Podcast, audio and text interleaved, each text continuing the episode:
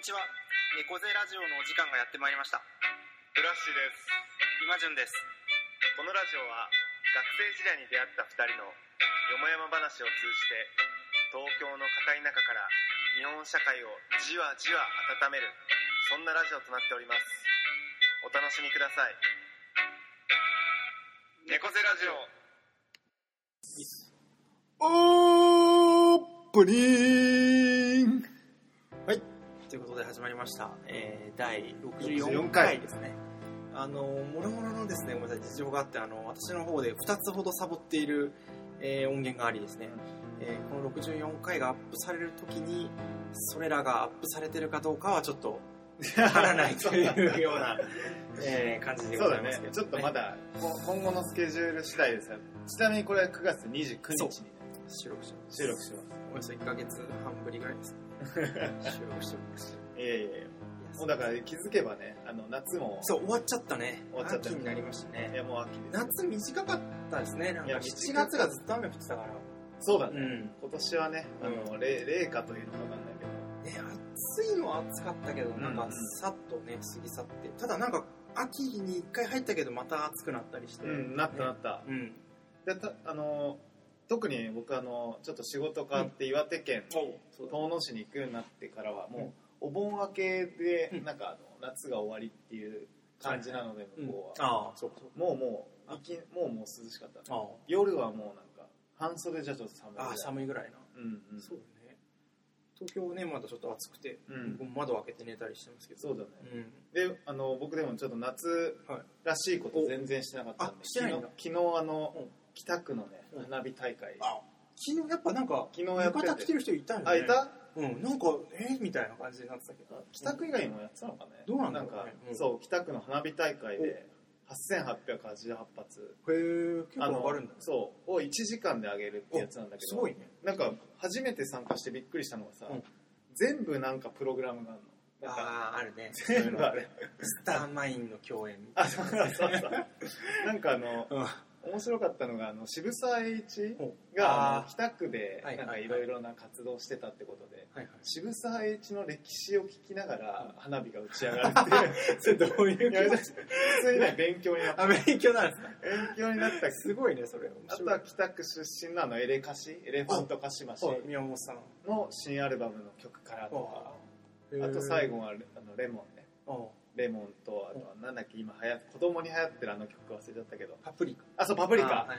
に合わせてとかね。あ結構ね思考を凝らしてて面白かった。最近やっぱそういう感じなんですいやそうだもう花火だけ上がってる時間がなくて逆に。えそうそう最初はねうるさいかなと思ったそうよね。なんか意外とねあいや渋沢栄一はよかった。勉強しながら花火が見れるっていうどういう気持ちなんだ。複雑な。渋沢栄一が最後なんかあの500以上の企業を作って、うん。経済を反映させたみたいな時花火がたくさん。あっ 面白いですね。たいや面白かったね。そうか。それで言うと僕はですねこの間あの夏らしいこと花火で言うと、うん。実はそのお店の毎毎年やってる縁日っていうお祭り企画があって、うんでこれまで僕担当はななぜか別に子供めっちゃ好きなわけでも別にないんですけど、その子供アクティビティみたいなのをやってて、あのトントン相撲うん。をあの自分たちで作るところから始めてでやるっていうのをで本格的にあの両国国技館みたいなのを再現して全部えあの屋根と。かあそうなの、うん。ミミニチュアミニチュアみたいなのえがあってその下で子供たちがトントンやるみたいなえどういうこと？その国技館のうん。中に入って、そう中の中に入ってあの入ちょっと分かるかねこう土俵の上になんか屋根みたいな。あ分かる分かる。それをちょっと模した感じでへ店のその照明のところにそれをかけてえやるみたいなのがあって面白い。で毎年もう泣く子が続出みたいな悔しくて 勝負の厳しさはそこで教えるみたいなやつなんだけどそれも2年やって飽きちゃった。のでうん。今年は、えっと、手形でこう黒い紙にインクでバーって花火をうんこうなるほど。手形でやってもらってそれを超アナログにあの黒い暗幕の後ろに僕ら隠れてて、でその棒にひっつけてバーンヒューって出してこう下げるみたいな。ヒューバーも口で言う。あそれはねそうみんなに言ってもらって会場にあじゃあ僕らがヒューって言うんでこう上がってきたらバーンって言ってくあださい子供がじゃあバーンって言ったそうとか聞いてる大人たちが。あなるほどね。でそれめちゃくちちゃやっぱ良くて、へあのやっぱその手の自分たちの身体を使ってそれを花火にしてそれが打ち上がるっていう時の確かに子供たちのちょっとイメージできないけど手形を何回も重ねてるって感じ。でこう花火みたいなあなるほどこうしていくみたいな。それ子供はやっぱ個性が出てへ大人だとそのもう花火っていう固定概念にとらわれてるからみんな花火の形にこうした綺麗にしたがるんだけど子供関係ないからうバッチバチにやるんだけどそれがやっぱもうすごいよくあていいいんだ。逆にね。それがよくて。でこう花火上げたらあただいまの花火は何々ちゃんの花火でした。あなるほどね。パチパチパチあ確かに確かに。親としても嬉しいしそうなんかねいい子供も表情してて嬉しいね。そうそうそう、へー。それ夏の思い出として最高にねよくて。あいいんだ。なんか2週間ぐらいそのこと終わってからそのことばっかり考えて 作品名みたいなのつけた？あそれね名前つけなかった。名前つけなかった。うんうんあそれそれ。なんか、ま、なんだろう。まだちっちゃい子多いからなんか名前をつけるとかそうかそうか分行為が。かんないか。そう。っていうのもねそう相撲の時にその名前をつけるって行為大事だなと思って力士の名前をつけてもらったんだけど、みんなやっぱそうでもなんか呼ばない呼ばない感じ。なんかあの熊とかあそういう感じだったからああ名前はねまだいいかなと思ってやったんですけど。いやなんで名前聞いたかってさう。ん昨日なんかねあのまああの主団体の花火と、うん。途中で一プログラムでなんかそれぞれの個性派のなんか自分でなんか作りましたみたいな花火師たちがなんか10組ぐらい出てきてそれぞれ個性的な花火上げててさ。えちょっと今パッと出てこないんだけどそれぞれねめちゃくちゃ個性的な名前つけてるのえーキャラクターとかじゃないんだ。あキャラクターの人もいれば、うんうん。あとはなな万華鏡の中あを覗いた時のような花火とか、へあとなんか色がなんかどんなんつうのかな難しいんだけどあの花火がバーンって上がった後にうん。色がね変わってくるの。なんかあー。4分の1ずつ変わってって。えとかねなんかいろいろそのタイトルが結構面白くて。なんかあの花火のね花火の競技大会って土浦だったりあ。えー長岡だったりうん。大曲だったりであるけど、その時にそういうなんか新作みたいなのをあそうらしいね。へえ、うん。あもう見てもらう時に大会として、そうそうそうそうそう。新規制部門となんかいくつかある。それでもあれだよね。競うわけじゃないやそうあ競ってんだ。へえそうそうそうそうあ面白いね、うん。確かに確かに。あやっぱ競競うとねうより個性的なみたいな。んみたいなところより濃い世界観のそうそうそう作りたがるからね。え面白かったですねーであと、あの今お祭りというテーマだと、はいはいあの直近で参加したのがあの、サウナフェスジャパン。あの日本サウナ祭り改めサウナフェスジャパンに2年連続出場 今年で5回目5回目なんですけどあの今年はねあの整えっていうねうんなんかそのさ今さ新しいうんコンセプトのサウナ施設とかをたくさん作ってる人団体がいて。であのさっきちょろっと話したあのサウナ師匠っていう人がプロデューサーなんだけどその人あのウルトラジャパンってさ EDM のサイトああいうのもちょっと手がけてるあような人で年めちゃくちゃねイベントっぽく。あの去年までは、はいはい。あの着替えとかの合宿所みたいな。はいはいはいはい。で貴重品だけ持ってください。みたい。な本当なんか荷物とかもそこら中に置いてあって、はいはいはい。そこら中で着替えてるみたいな、うん。今年ちゃんとクローク製が導入されて イベントってぽく。貴重品もなんかあの金庫金庫版みたいな人がいてて。管理してたりとか、はいはいはい。ちゃんと。そうでサウナフェスジャパンっていうねいろんなあのメディアというか SNS とかも立ち上げて告知して、うん。今年はねあのいつも2日間なんだけど3日間。で1日定員200名で、はい。合計3500人の応募が来たらしくて。すごいね。だから全体としては6倍ぐらい。ででやっぱこのイベント面白いのがうん。ただの抽選じゃなくて志望動機を書かせる、はい。はい見てる人がいるってことですね。審査してる人が。まさか3500もくれてもらったから大変だったと思うんだけど、そう。すごいこれもめちゃくちゃ書いて大丈あの友達はねみんな落ちたけど。夫へえ。そう。厳しいんだね え。ー、じゃああ6倍だから。の仲間たちはダメなんだ。ダメだったマジで。そう。へでまああの1人3名今年しかもあの、新宿発着のツアーとかもえ。であとあのメディアツアーみたいなメディアの集団みたいなのが来てて。え。そこら中であの撮ってたりとかインタなんかビューテレビに映ったんだそうなんですよ。それもうその自慢を自慢じゃない自慢じゃないんですけどなんかねキャプションがあのねあの一番恥ずかしいねサウナに並んでるところをねあの撮られてて はい当日の「N スタ」だっけ、はいはいはい。あのなんかニュース番組で、うん。今のサウナブームとして、はいはい。僕がちょっと出たらしくて、お僕はあの方々であのサウナ好きを公言してるので、うん。なんかみんなあこんなんやってんだ、はいはい。あ古橋出てんじゃね？出てたみたいなので すごいいろんなとこから連絡くれてあ来たんだ。そうそうそう。すげえいやでも本当ねあの、やっぱあのめい一年で一番いいサウナ体験だったっていうぐらいねいいサウナ体験をねある10箇所あるんだけどサウナが。うん。その一つのねトースターって車型のサウナなんだけど、うん。まあ提供しててね、よかったね。1年で一番いい。そんな。やっぱあの筋トレとかさ、うん。マラソンとかと一緒でさやっぱ搬送車とかさ、はいはい。補助者がいるとさ、はいはい。自分の力を限界まで引き出せるみたいな、はいはいあのサウナもなんつうの？いわゆるアウフアウフグースとかロウリュとかさ、はいはいはい。要はその部屋自体を温めたり盛り上げたりする人がうん。いいと、うん。やっぱね普段はもうきつい出ようっていうところの限界を超えられるわけよ。へえもう一個先に。もう一個みたいな。で限界を超えて、うん。でその後湖に目の前に湖にあ入ってバーンって倒れた後の、ね、感覚がねうんちょ今年一だったねあ今年一の。一だった。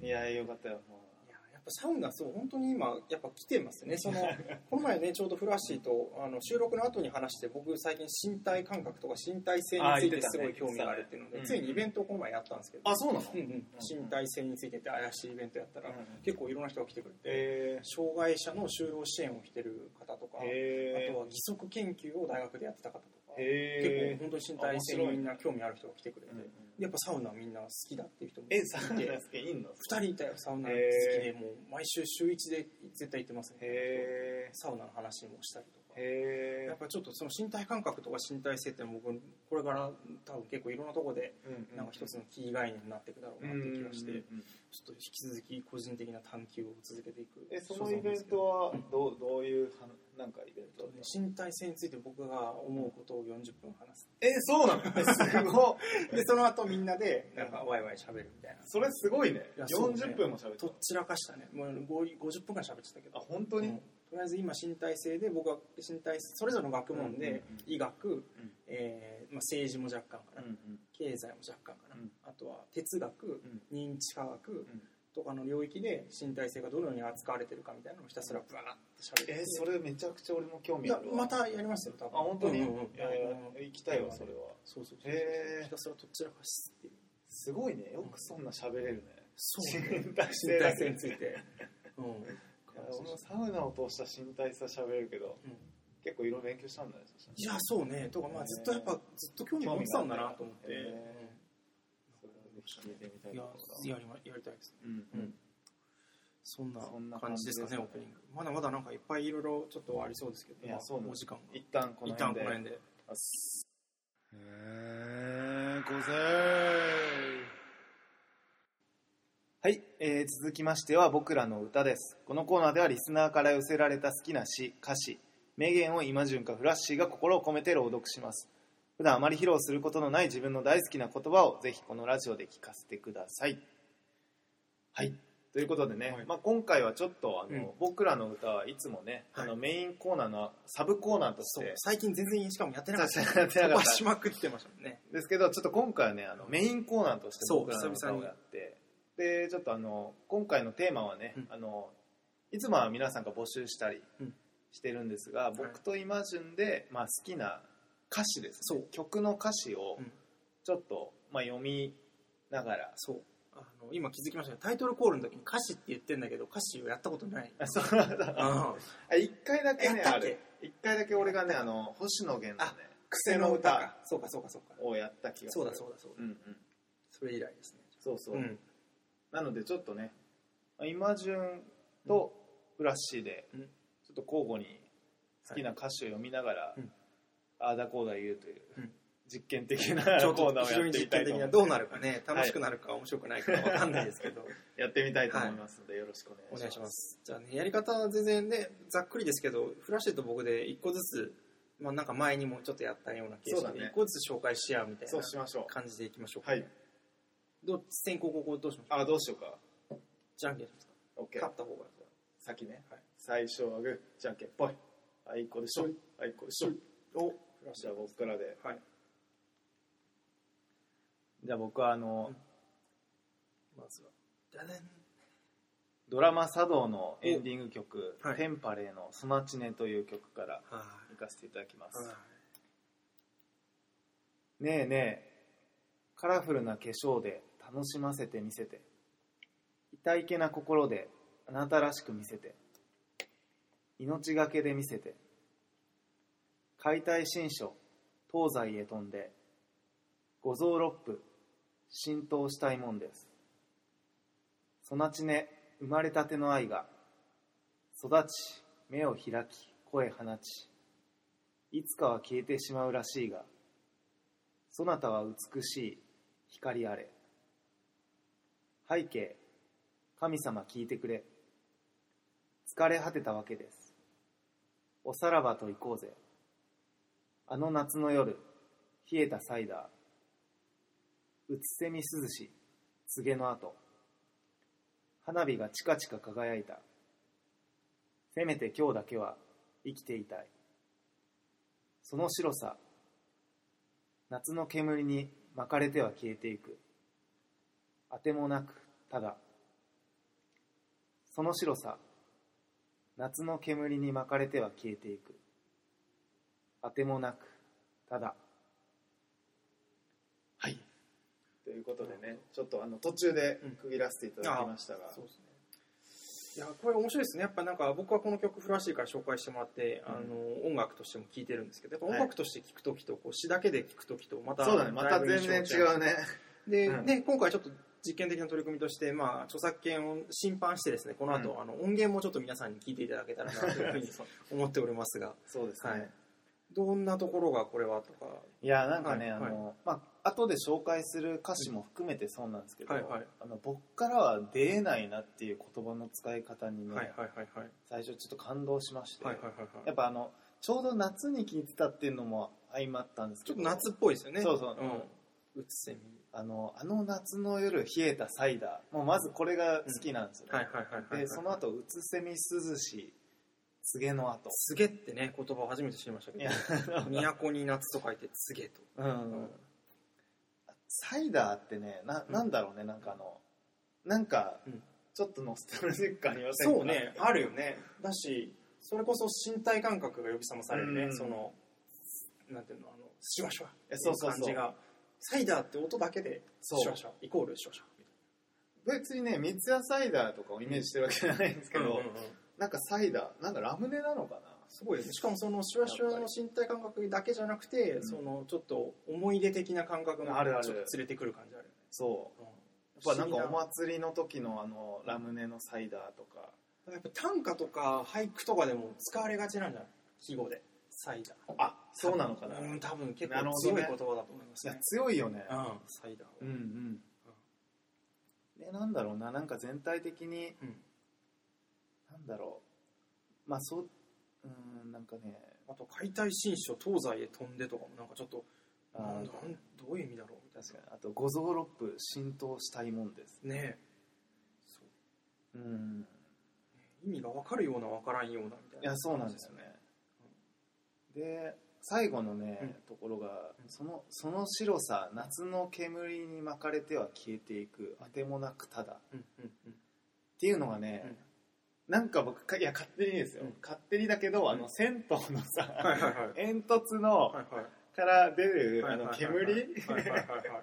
をななんかいなんかねイイメージしちゃって、はいはいはい。なんかねあなんかその銭湯サウナ好きと相まってまたちょっとなんかいいイメージが自分の中でね面白いですよね。てきてその白さが何の白さかは明確に書かれてないですね。いやそうだねそうだね。うん、ななんかもっとっていうねちょっと想像が膨らむ感じ、うん。いやそうなんですよね。またねこの声がちょっと個性的なあそう声のグループなので、作詞も自分たちで多分やってんだよね。多分ねそうだよね。曲もなんかねイントロだとちょっとなんか、うんなんつうのかちょっと変則的っていうかそうだね。ちょっとなんだろうおどろおどろしいわけじゃないけど、うん。なんて言うんだろうねちょっと特殊な感じというかそいろんな音なんか多分あのあれだけどねエレクトロニカルな音楽あの、うんうんうん。音響のあれでやってるんだとう。んう思う、ん。お歌歌もねぜひ聴いていただけそうだね。ちょっと一旦、はい。ちょっと準備して。そうですあ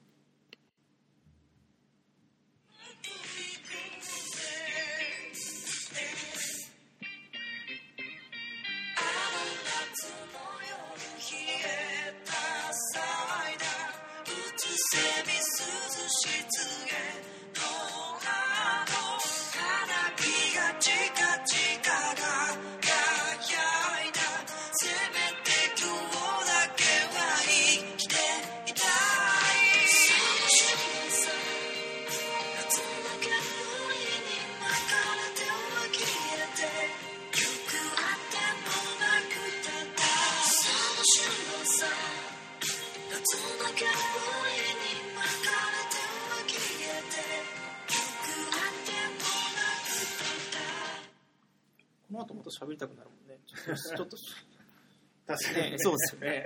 いやいや、ね、やっぱ C メロがいいですね、そのその白さのところ。その白さいいよねいいね。そのいいですねうんはいそうですよね。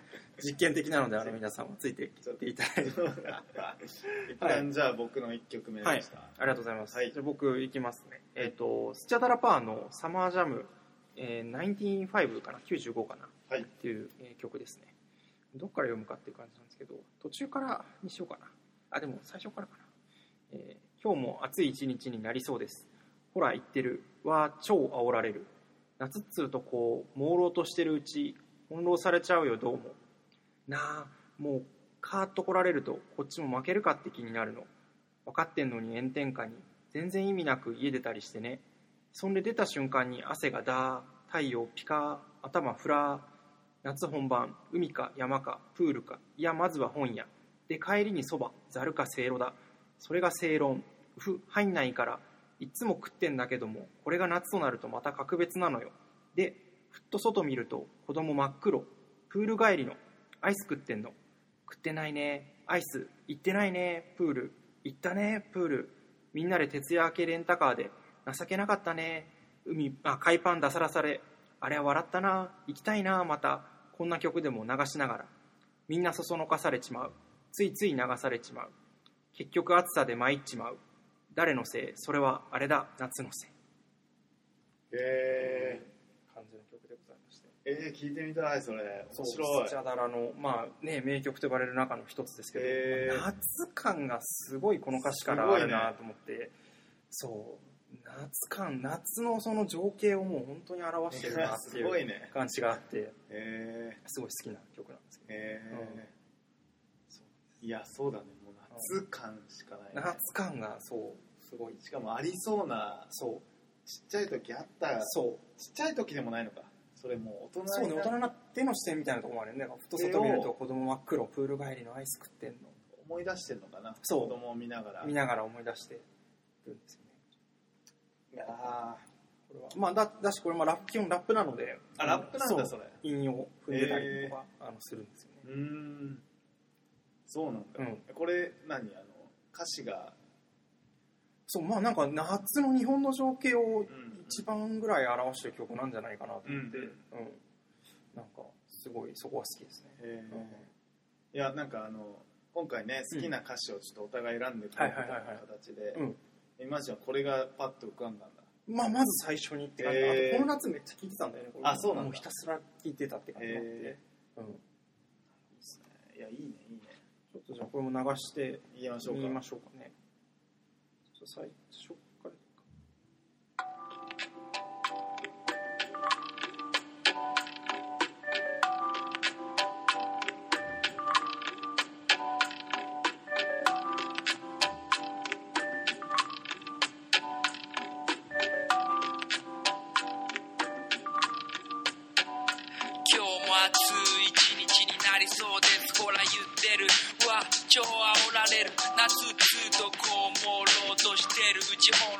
れちゃうよどうも。なあもうカーッと来られるとこっちも負けるかって気になるの。分かってんのに炎天下に全然意味なく打ち出たりしてね。そんで出た瞬間に汗がだ太陽ピカ頭フラ夏本番海か山かプールか？いやまずは本屋。で帰りにそばざるかせいろだ。それが正論入んないから。いつも食ってんだけどもこれが夏となるとまた格別なのよ。でふっと外見ると子供真っ黒。プール帰りの。アイス食ってんの食ってないね。アイス行ってないね。プール行ったねプールみんなで徹夜明けレンタカーで。情けなかったね。海パンダサダサで。あれは笑ったな。行きたいなまた。こんな曲でも流しながら。みんなそそのかされちまう。ついつい流されちまう。結局暑さで参っちまう。俺のせいそれはあれだ。夏のせい。みんなそそのかされちまう。おーいいねいいねいいね。いいね。そういやいいんですよね。しかもこううん。まずは本屋だって言ってるところがちょっと本屋の店員としてはすごい嬉しいので。夏そう。確かにねそうなんだよね。夏はまず本屋。そう夏本番っつって。まあ涼しい量を求めに行くんじゃないですかね。かもしれないね。海か山かプールか。いやまずは本屋だいやすごいね。海山の本屋。まずは本屋。本屋。まあなんか歩いてるでしょうね。そうだね。うんなんか調調べべたりね。調べたりね。今ネットでできますけどまず本屋にねまずは本屋95情報年収集。そう行くっていうところとかね。いいですよね。いいねいいね。いい曲でした。1曲目でした、はい。じゃあちょっと次ですね、ちょっと。じゃあ続いてはですね、はい。あの僕が一番最初にハマったねあのアーティストが僕はスピッツなんですけどはいはいその中で一番好きな曲スパイダーの歌詞いきます可愛い君が好きなもの。ちょっと老いぼれてるピアノ。寂しい僕は地下室の。隅っこでうずくまるスパイダー。洗いたてのブラウスが今筋書き通りに汚されていく。だからもっと遠くまで君を奪って逃げる。ラララ千の夜を飛び越えて走り続ける。可愛い君を捕まえた。とっておきの嘘振りまいて寂しい僕に火をつけて知らんぷりハート型のライター黄金色の坂道で加速したら二度と戻れないから。だからだからもっと遠くまで君を奪って逃げる。ラララ千の夜を飛び越えて走り続ける。だからもっと遠くまで君を奪って逃げる。ラララ千の夜を飛び越えて走り続ける。はい。いやいいですね。いやこれも音楽と聴くのと全然ね 違う感じで。これねなんかもうスピッツの当時のうん。曲全体に言えるんですけど、うん。なんかタイトルでこの歌詞なのみたいな、はいはいそうそうそうそうそうそう。そうまあねしかも意味があるようなないような。まさににねなんか、そういうのがでもね好きだったんですよ、ね、ああ好きだし、まあ、今も好き、ね。今もさっきのもちょっとそういうのに近いですよね、なんかやっぱ自分からはなんかさもうなんてやっぱあるある一連のなんかねなイメージのつながりというか、うん。その論理みたいなのが、うん。もうすぐ作りたがってしまはいうんだけど、はいはいはい。なんかこういうイメージの広がりをうん。なんか言葉を紡いでね広げていくっていうのはやっぱすごいなと思って。ちょっと憧れも。憧れがあるね。うんうんうん。すごい。だちょっとだって俺わかんないもん。スパイダーの なんか。全然全然わかんないよね最初のとこだけ、スパイーダー出てくるね。寂しい僕は地下室の隅っこでうずくまるスパイダー、なんとなくまあまあそうそうイメージはできるよね。こっからスパイダーっぽい歌詞なのかなと思ったら、うん。もう洗いたてのブラウスがってなっちゃうからね、今筋書き通りに汚されていく。別にね雲が汚してるわけでもないし。ないし、でサビはもううん、君を奪って遠くまで逃げるっていう、ね。どど雲どこ行ったんだろどうどういうこねとみたいそうだよね。ななでも好きなんですよ。いやいやいいよね。いや草野さんは本当そういう感じですよね、いやそうなんだよね、ちょっとこれも。あぜひぜひ。いいですか？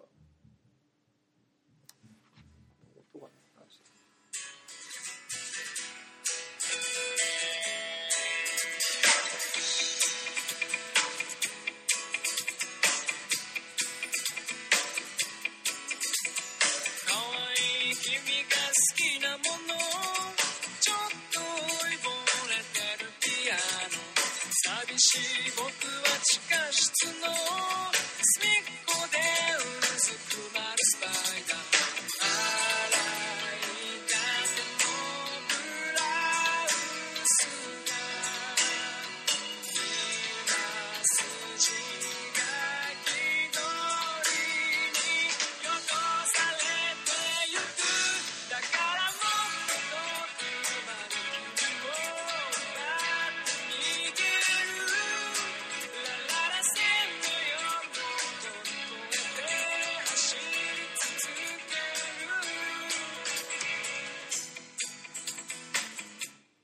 ことでねね。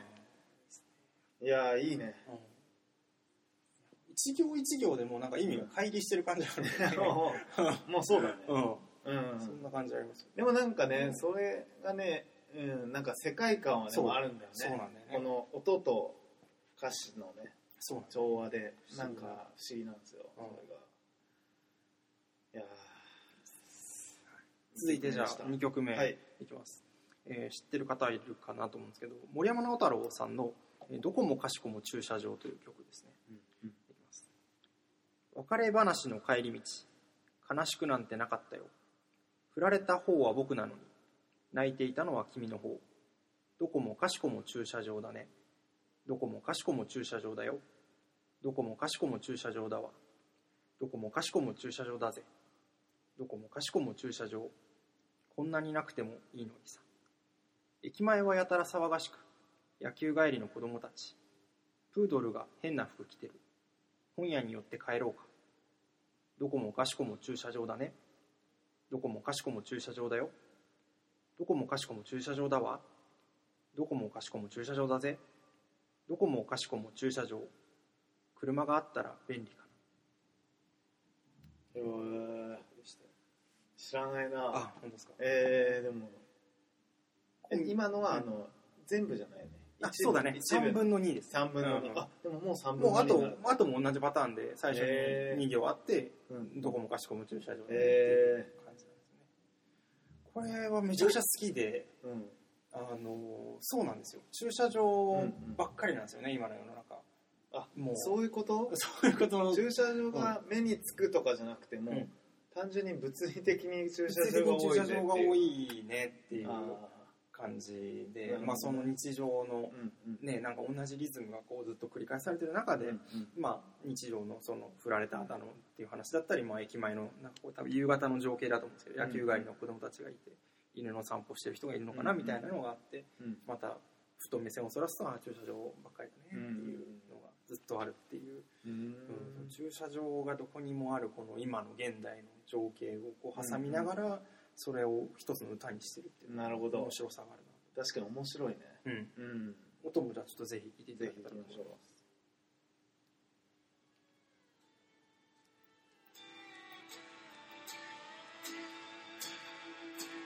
別れ話の帰り道悲しくなんてなかったよ。振られた。方は僕なのに。泣いていたのは君の。方どこもかしこも駐車場だね。どこもかしこも駐車場だよ。どこもかしこも駐車場だわ。どこもかしこも駐車場だぜ。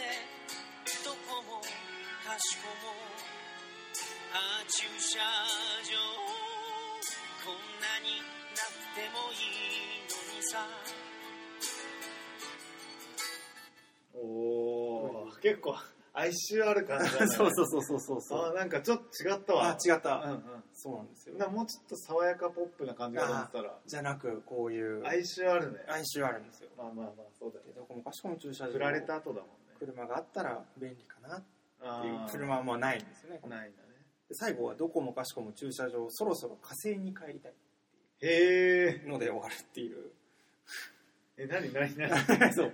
最謎めいてる後続編ありますみたいな。なんかね火星に帰っちゃうのかみたいなえ感じ。まあね森山さんとあとこのいつも一緒にタッグ組んでる御徒町タコさんっていう、うんうん。あの人と一緒にやってるんですけど。ー、うん。その人と2人の共作なんですけど、うん。うん結構そのねなんかいきなり空間とか時空が最後に歪むみたいなの、うん。結構この人たちやりがちで、えー。うん。そういやいいですね。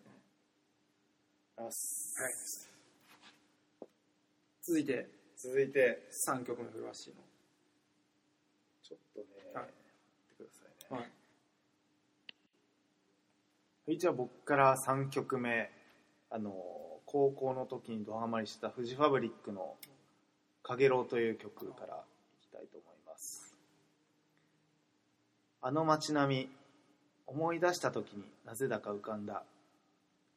英雄気取った路地裏の僕がぼんやり見えたよまたそうこうしているうち次から次へと浮かんだ。残像が胸を締め付ける。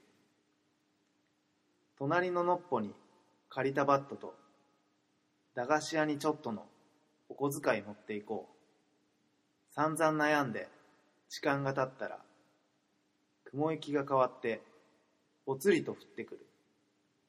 肩を落として帰った。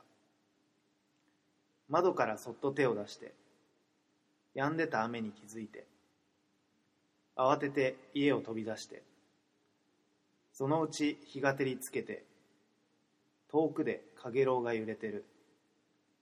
かげろうが揺れてる。はい。ちょっと1番を読ませていただきましたけど。はいはい。フジファブリックはねあの、春夏秋冬の季節の曲を、うんまあ、つ1曲ずつ作ってシングルを作っていてこれが夏のねうんうんうん。曲なんですけど。あそうかそういう作り方をしてるのね。そうなんですよ。あの春は桜の季節。秋は赤黄色の金木犀。はい冬は銀河という曲。はいはいはい夏はねなんかそのあれかな？んだっけ？な 銀河？いやじゃなくてあのなんだっけあれ。最近ね。子供ね子供じゃないやあのえでててて情熱はてててててててててできないなってあことを思っていたらいたんだいたんだあれなんだっけなんだっけそれあれ夏っぽいですねちょっとうんうんうんうんあ藤原茜色の夕日だ茜色の夕日ね茜色の夕日うんそうだねあれも夏っぽいかも夏っぽいですよねそういう意味だとね夏っぽい曲結構作っててあの、はい。サマーキングとか。ああはい。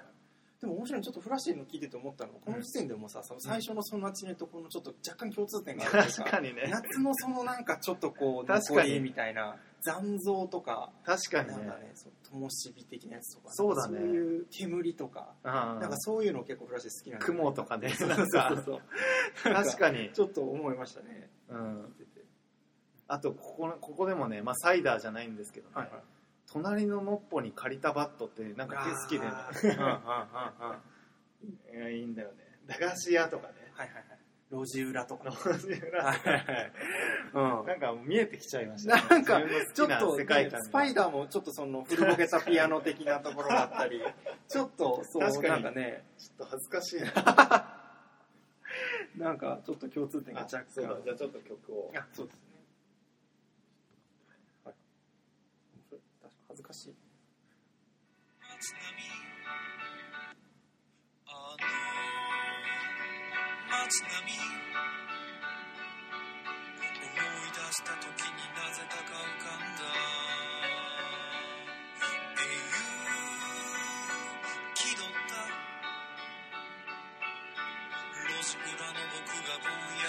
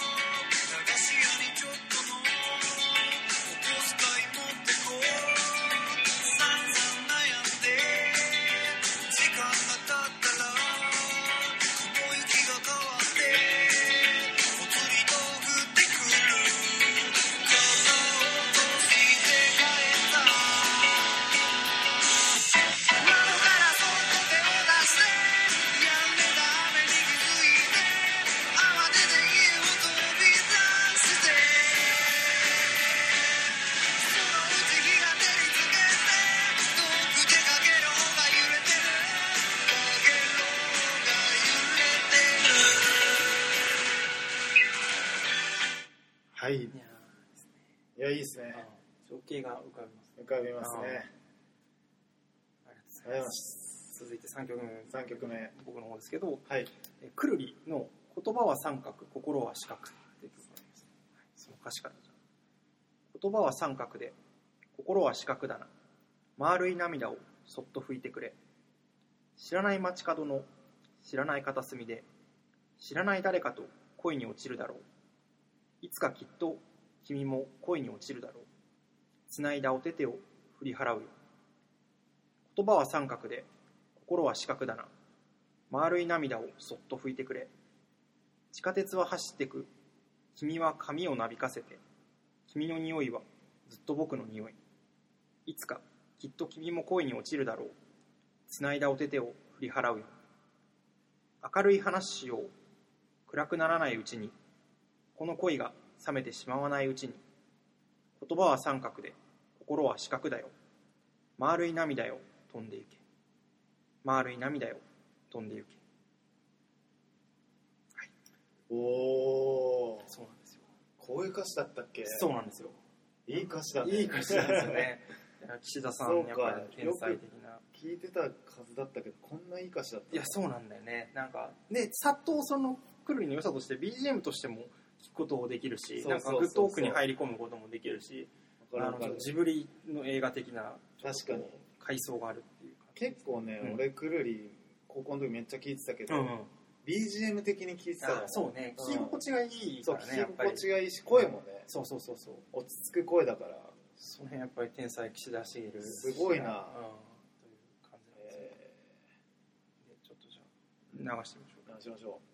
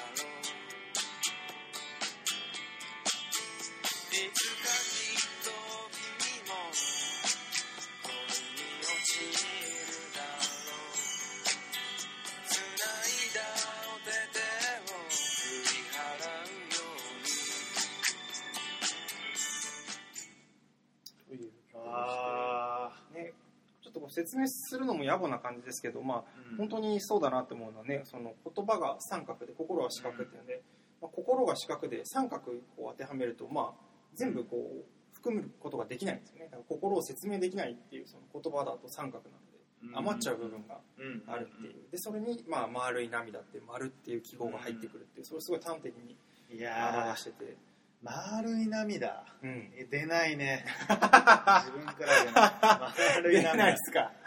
丸い涙出ないね。ね。言葉は三角心も四角も出ないし、ね、出ない。それももちろん出ないし。あそれとね逆に丸い涙が対比されてなんかすごいいいね。ーそうそれ飛んでいけっていうね、うんうんうん。あいやーすごいねやっぱね。いやすごいっすね。アーティストの人ーいはや本当に改めてねどういう世界線で生きてるのか分かんないよね。いやそう。ね。うん。本当にすごい、ねはい。わかり